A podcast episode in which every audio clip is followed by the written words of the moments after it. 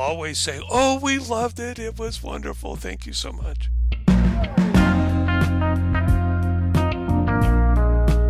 But, you know, you don't get as much of the personal impact.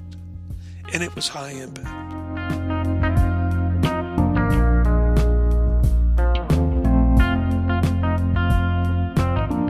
Andy will tell you, when I came home, my boots were walking about 6 inches off the ground. Oh, let me tell you about this. It was quite different.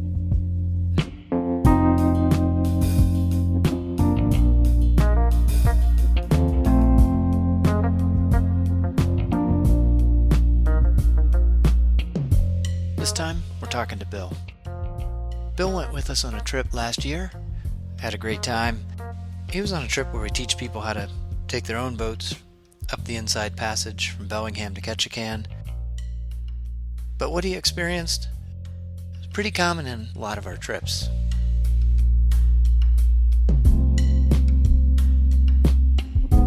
A little introduction. So tell us who you are. Yeah, so my name is Bill, and I had the great pleasure of going to Alaska from Bellingham to Ketchikan in 2018 on the David B.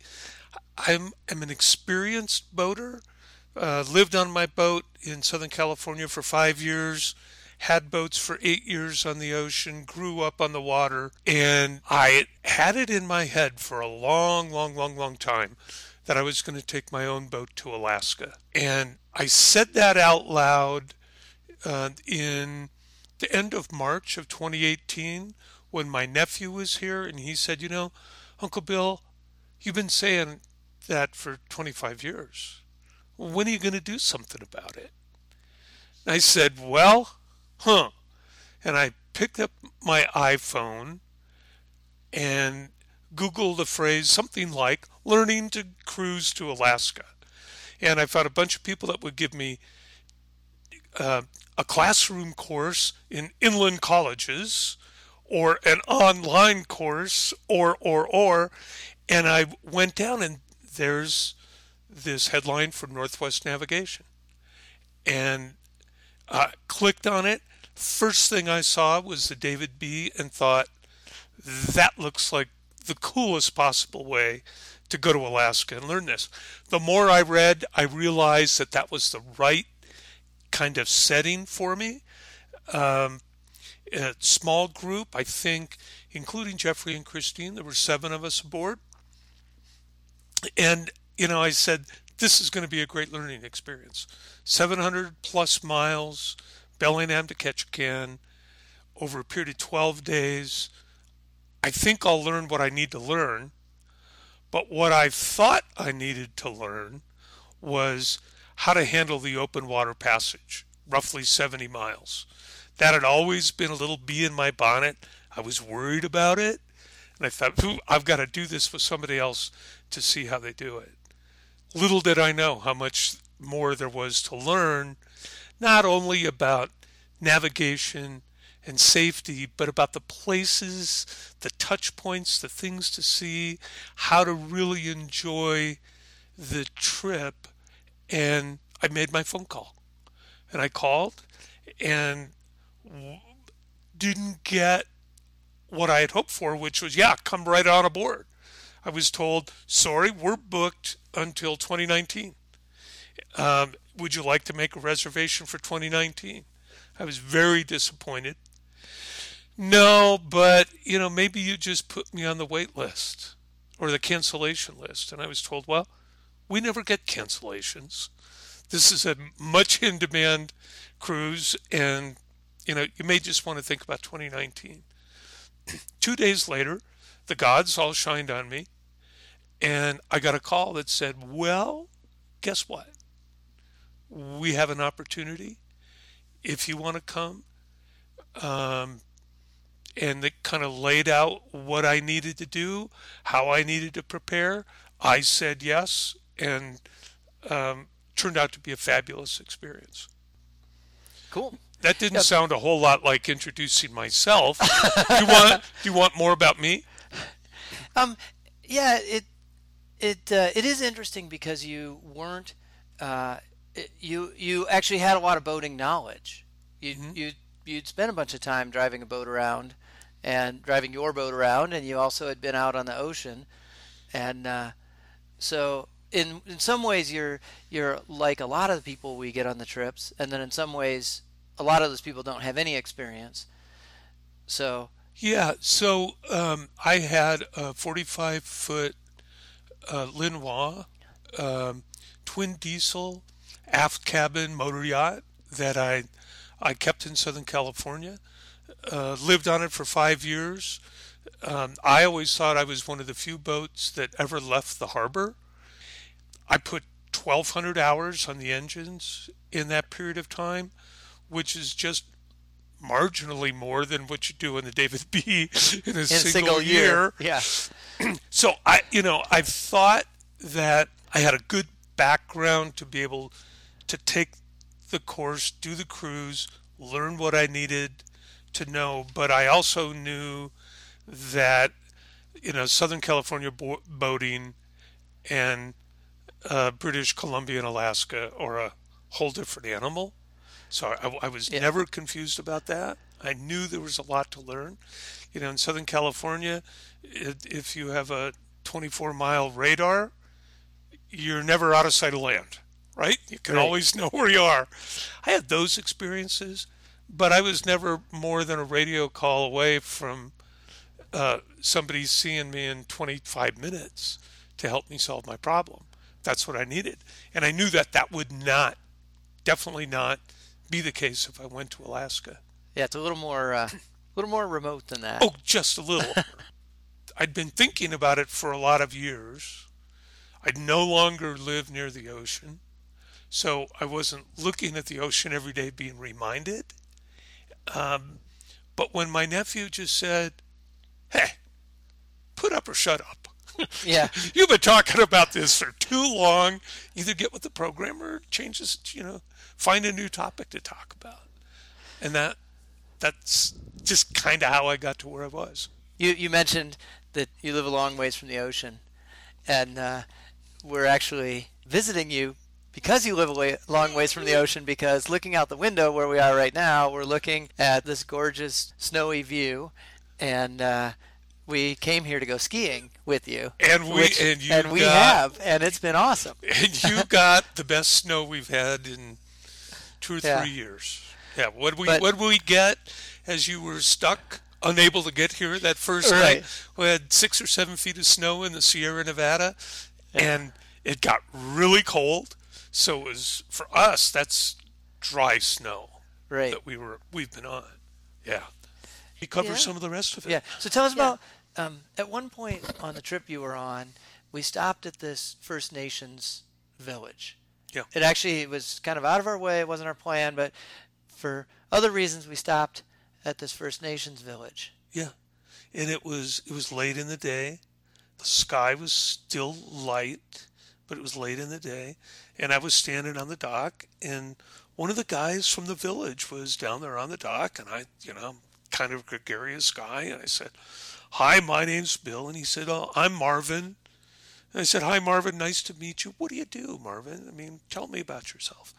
And he said, "Well, I lead the Defenders." "Okay, what are the Defenders, Marvin?" "Well, we look after the interests of the First Nations." And he used the word against the central Canadian government, because we were in British Columbia at the time. And I thought, well, okay, what does that mean? And he said, well, they were going to build an oil terminal right up, in this beautiful, pristine area, and think that they're going to bring super tankers into the Inside Passage to load oil on them. And we told them they were crazy, and we fought for, I don't know, 5 years or 7 years, and they canceled. And I said, oh, okay.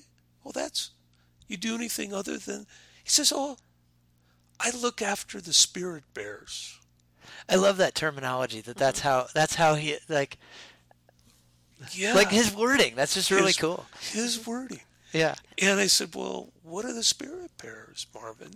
So somewhere in this, I had sent a text home that said, hey, just want you to know, Got a little bit of cell phone reception.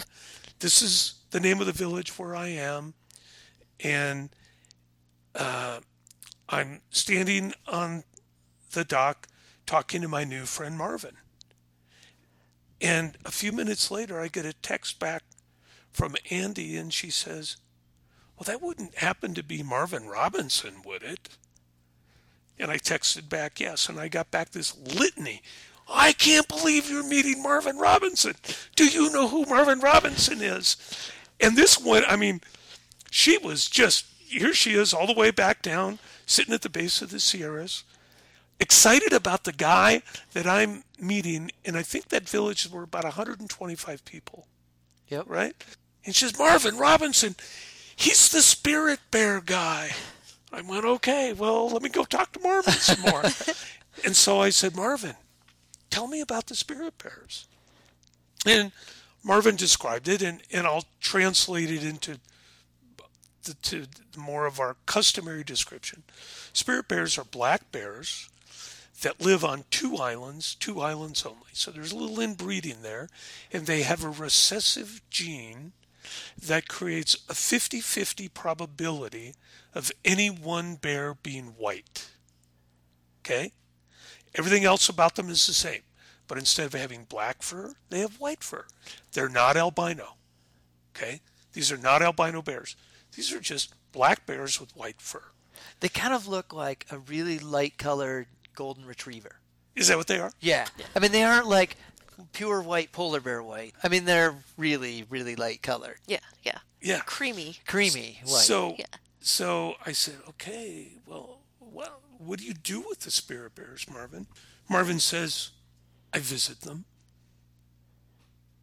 Long pause. Oh, okay. Well, what do you do when you visit them? He says, he touches his forehead and says, we talk. Okay. And he says, and they like to touch me. I said, well, that's pretty novel. Tell me about that. He says, I think they don't understand why I have no fur on my face. And they're curious. So they come into a meadow and will see me and stand with me and touch me. And we'll be there for a while. And then when they're done, they walk away. And I go back, get in my boat, and come home. So when I got home, needless to say, I went to YouTube and looked for Marvin Robinson. Marvin hasn't done any of his own videos, but there are some professional videos, stories done by well-financed naturalists that have gone in with Marvin to see the spirit bears. And it was a remarkable story. So just think about the small world aspect of that. We didn't really intend to stop at that village. I had no idea who this guy on the dock was. Andy, because of the wonders of modern technology, was able to Google the name of the village and see this guy Marvin and tell me, how far away was I, 1,500 miles north or more? Yep. Tell me that I was talking to Marvin Robinson.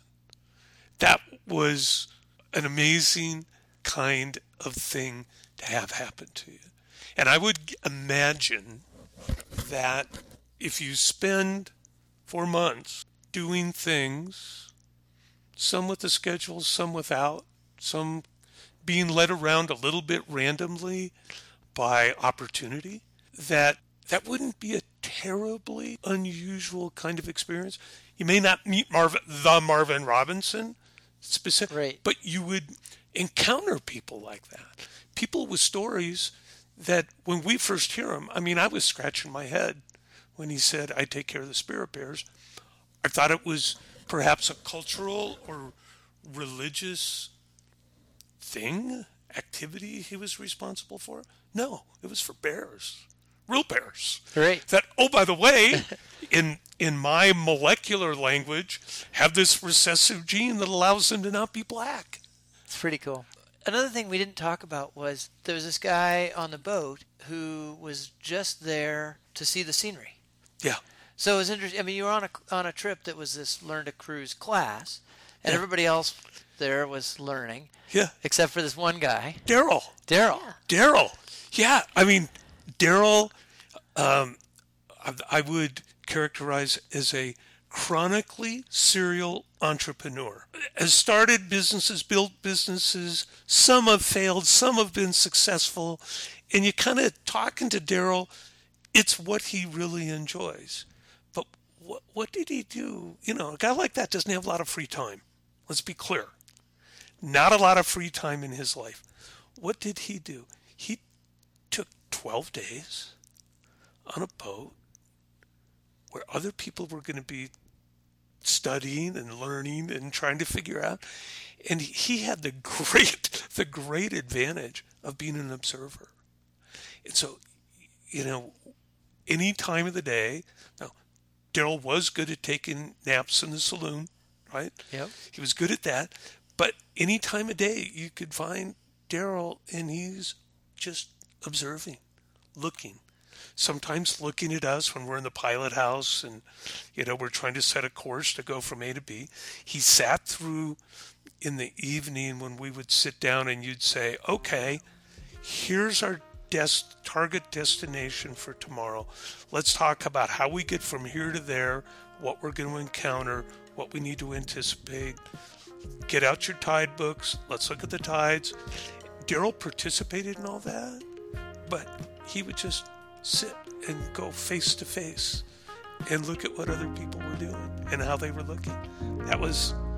He was a heck of a guy, really interesting. And like I said, I mean, it's a compliment, a chronic serial entrepreneur. And he unplugged for 12 days.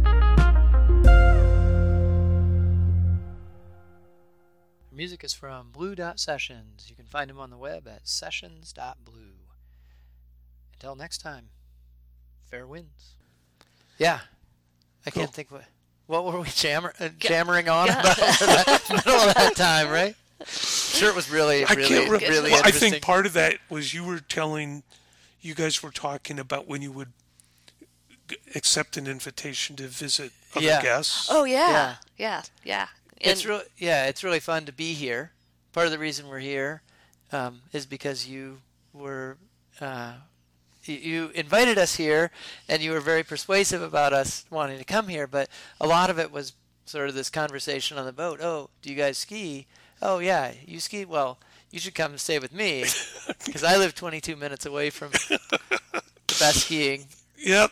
Yeah, it's corner of the world. Well, and you know, like I said, I was a little nervous for a couple of minutes, going, did I push them too hard? They're such nice people. Maybe they couldn't just say, we don't really want to be stuck having to see you for that long. Right. We did 12 days with you. That's enough.